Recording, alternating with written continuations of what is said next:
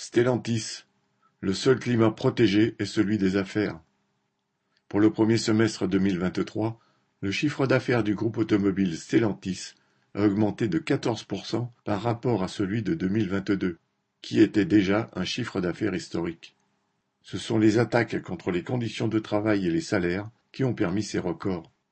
Depuis qu'il est devenu PDG du groupe, Carlos Tavares mène une guerre acharnée contre les travailleurs. Au début, le prétexte était la prétendue mauvaise santé du groupe. Les travailleurs l'ont payé par des milliers de suppressions d'emplois et de licenciements. Désormais, le prétexte s'appelle transition énergétique, entre guillemets. Au nom de la protection de l'environnement, les capitalistes du secteur, qui ont imposé des voitures polluantes durant des décennies, expliquent qu'il faut fermer des usines et supprimer des emplois.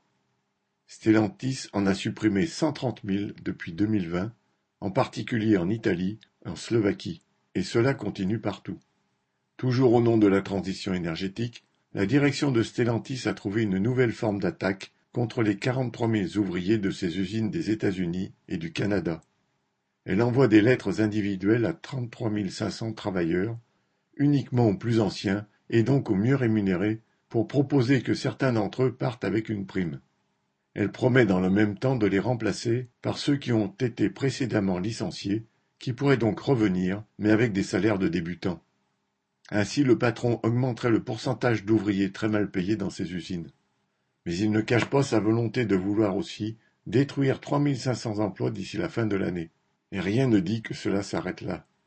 Ce n'est pas parce que la production de voitures électriques demande moins de travail que celle des voitures à moteur thermique que Stellantis supprime des dizaines de milliers d'emplois. Les chiffres parlent d'eux-mêmes.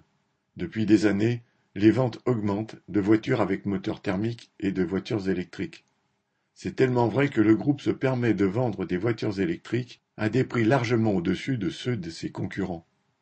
Et surtout, les profits sont au rendez-vous sans discontinuité pour les actionnaires, 13,3 milliards en 2021, 16,8 milliards en 2022.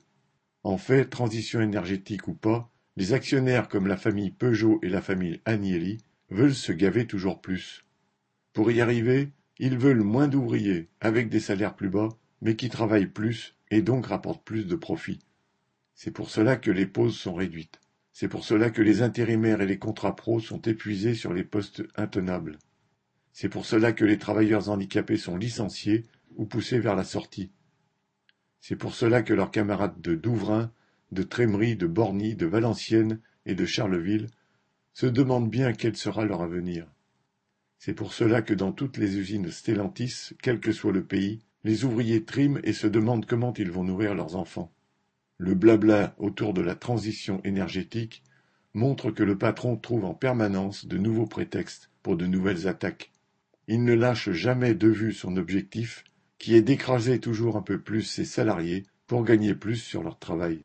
Plus les travailleurs seront conscients de cette réalité, plus ils seront capables de se défendre. Correspondant Hello.